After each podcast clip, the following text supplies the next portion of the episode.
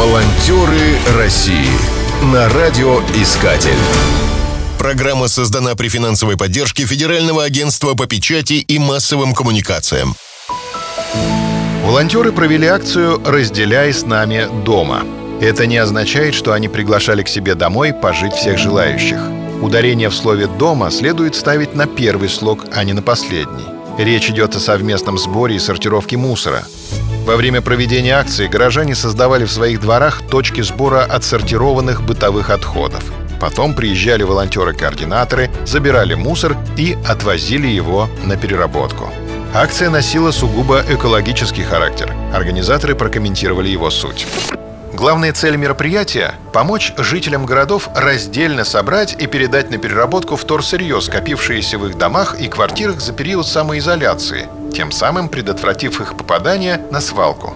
Участники акции организовывали точки сбора полезных отходов в подъездах своего дома, передавали накопленное вторсырье координаторам акции в своем городе и занимались популяризацией идеи раздельного сбора в социальных сетях – еще одна цель акции – сплотить инициативных людей из разных регионов России и вдохновить их начать совершать посильные действия по решению мусорной проблемы.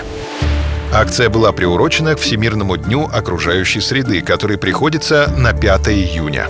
Он был провозглашен на 27-й Генеральной Ассамблее в 1972 году.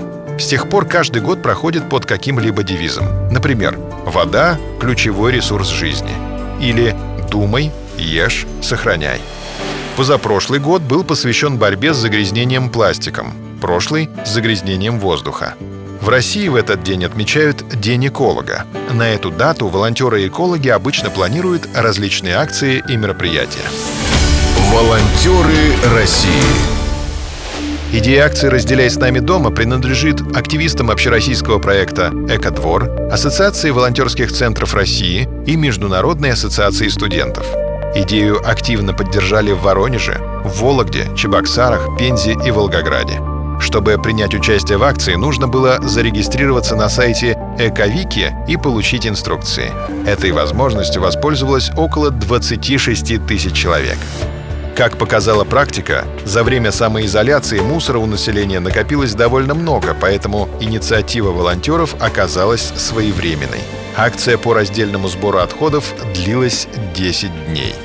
Самые активные участники по результатам работы в качестве призов получили сертификаты онлайн-эко-магазина.